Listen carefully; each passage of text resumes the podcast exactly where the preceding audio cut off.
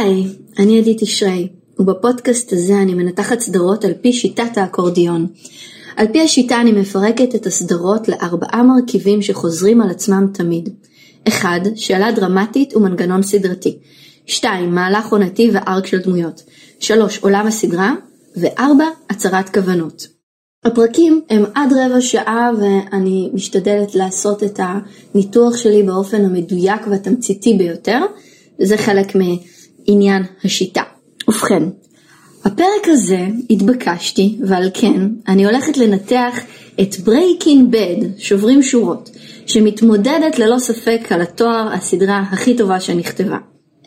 טוב, נכנס פה גם הדעה האישית שלי וגם לא מעט אנשים אחרים שאמרו לי את זה, ועל כן הניתוח הזה הוא הכי קשה שעשיתי עד כה, כי אני בהחלט מאוד מאוד מעריצה את העבודה של וינס גליגן, התסריטאי של הסדרה.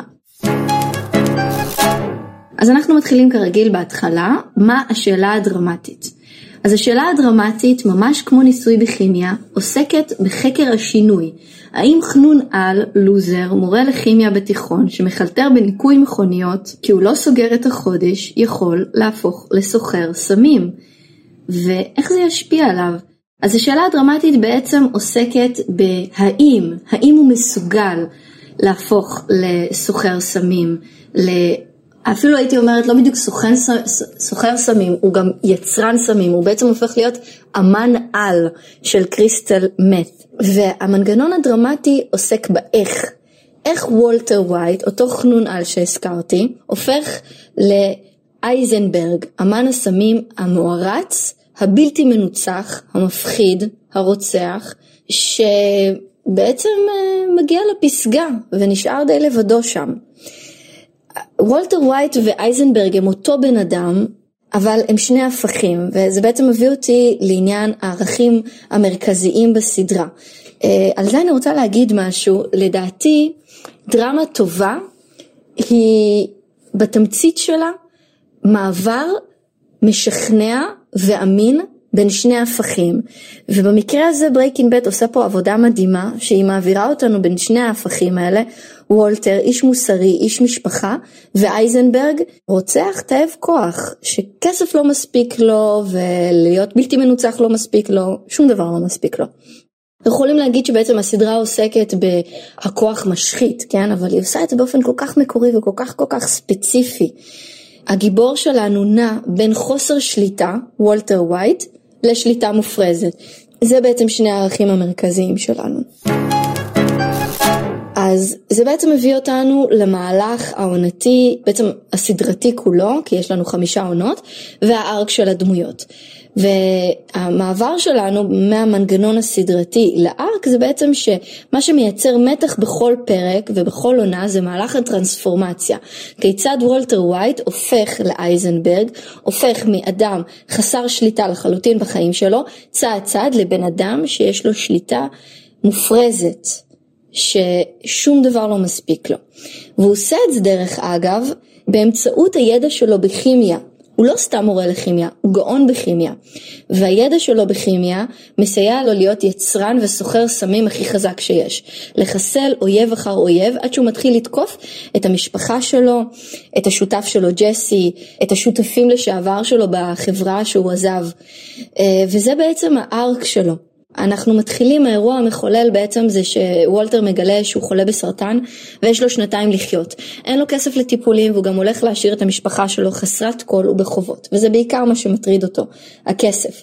אז הוא מחליט באופן מאוד מאוד מאוד מאוד מדויק שהוא הולך להיות שף של קריסטל מת, לעשות כמה ג'ובות ולהשאיר למשפחה שלו.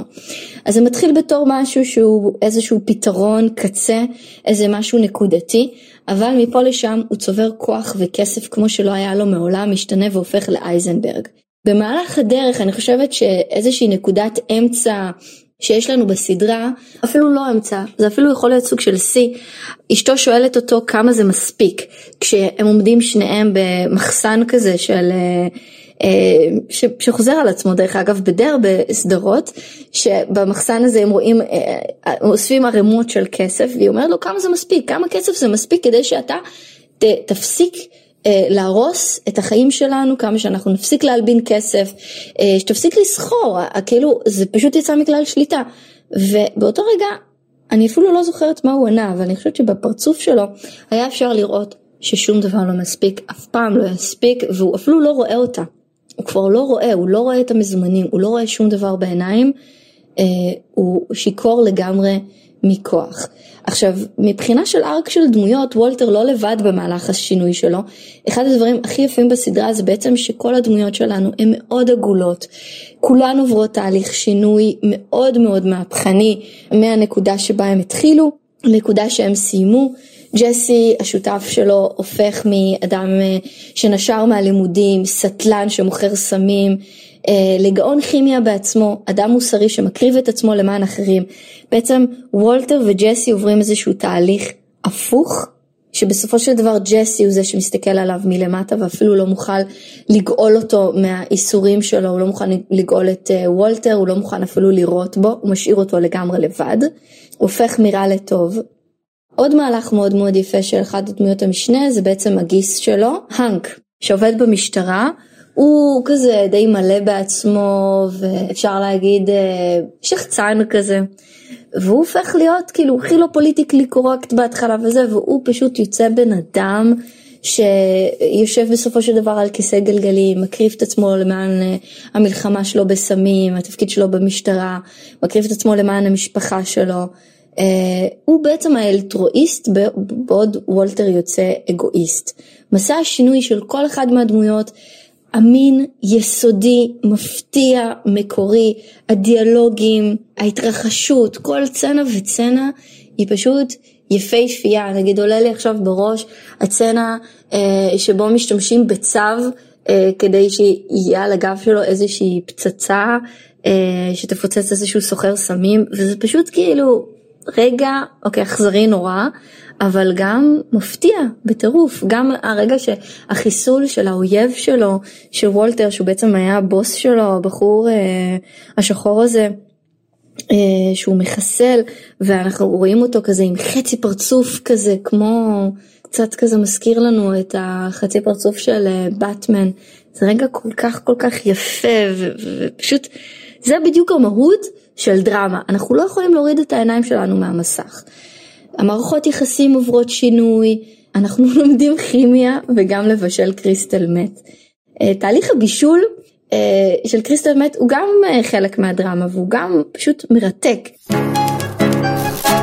וזה בעצם מביא אותנו לעולם, שזה העולם של הכימיה, 100 שמות בקרדיטים שמשתמשות בטבלה המחזורית, דרך מציאת פתרונות לבעיות השוטפות של ווטר, למשל גבישים שנראים כמו קריסטל מת, אבל הם בעצם פצצה.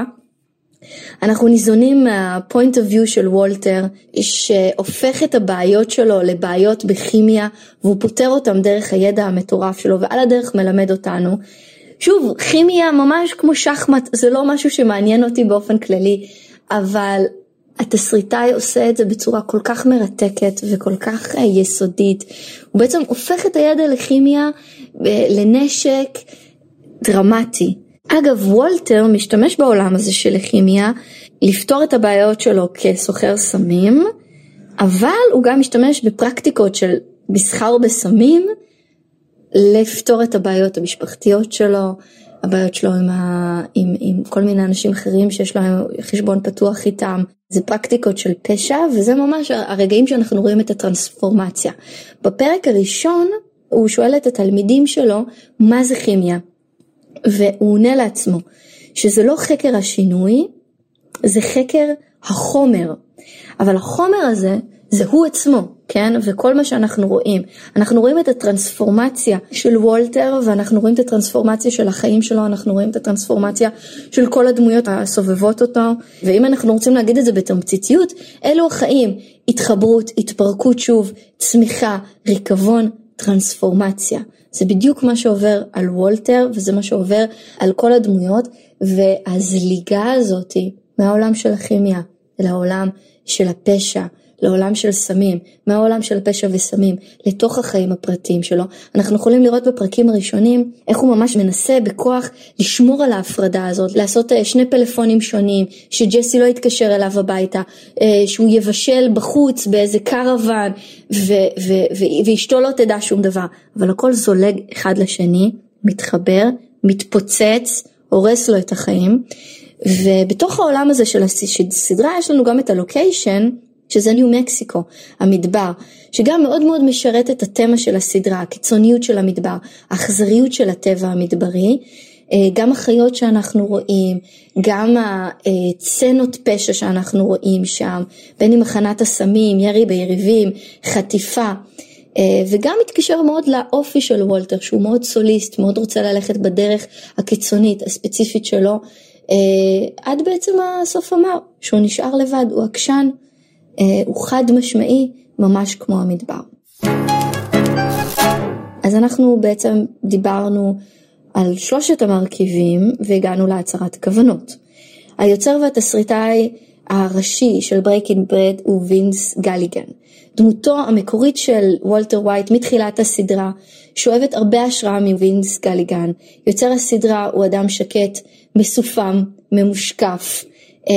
אפשר להגיד, בן אדם כזה שלובש בגדים שמתחברים לקיר. וינס אומר בעצמו שמה שמאפיין את וולטר יותר מהכל הוא דיכאון שנובע מתחושת החמצה. ולכן הוא היה חייב להיות שקוף, פחדן, אדם שחושש להתנסות, אבל נרפא מהפחד באמצעות הסרטן שאמור להרוג אותו. אז בעצם מקרב אותו לחיים, לסוף החיים שלו. וזה בעצם הרגע שבו הוא מחליט לקחת את הידיים שלו בידיים ולעשות משהו.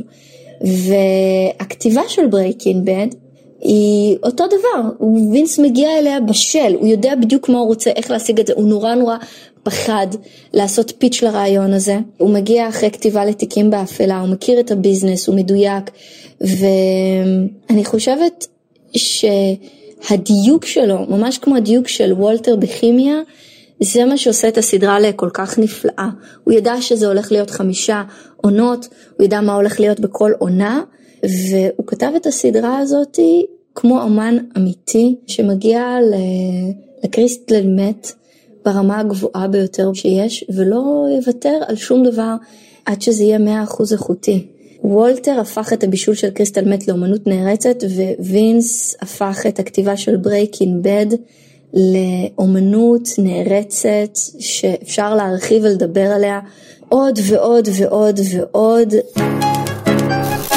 זה בעצם היה הניתוח הקצר שלי ל-Breaking Bad, וממש המטרה שלי היא להראות כיצד אפשר לענות בתמציתיות ודייקנות על השאלה מה קורה בסדרה ועל מה היא, בקצרה וגם בהרחבה. זה חלק מהשיטה והסיבה שהשיטה הזאת נקראת אקורדיון. עקב שאלות שנשאלתי אני רוצה להדגיש שהפודקאסט הוא טעימה, אין דרך להבין את כל התיאוריה כולה בפרק זמן קצר כל כך. אם אתם רוצים ללמוד איך לפתח את הרעיון שלכם מכדי סדרה, ללמוד עוד איך אפשר להשתמש בשיטה הזאת, כנסו לאתר שלי aditishrai.com, יש שם דרכים גם ליצור איתי קשר ותאריכים לסדנה. עד אז, קורונה וגשם זה לסיבות מצוינות להתקרבל מול האח הצבעונית והבוערת ולשכוח מאפרוריות העולם. בפרק הבא נדבר על בו-ג'ק הורסמן, שאינו מסוג הסוסים שרוכבים עליהם, אך בכל זאת שותף טוב להיעלם איתו לתוך השקיעה.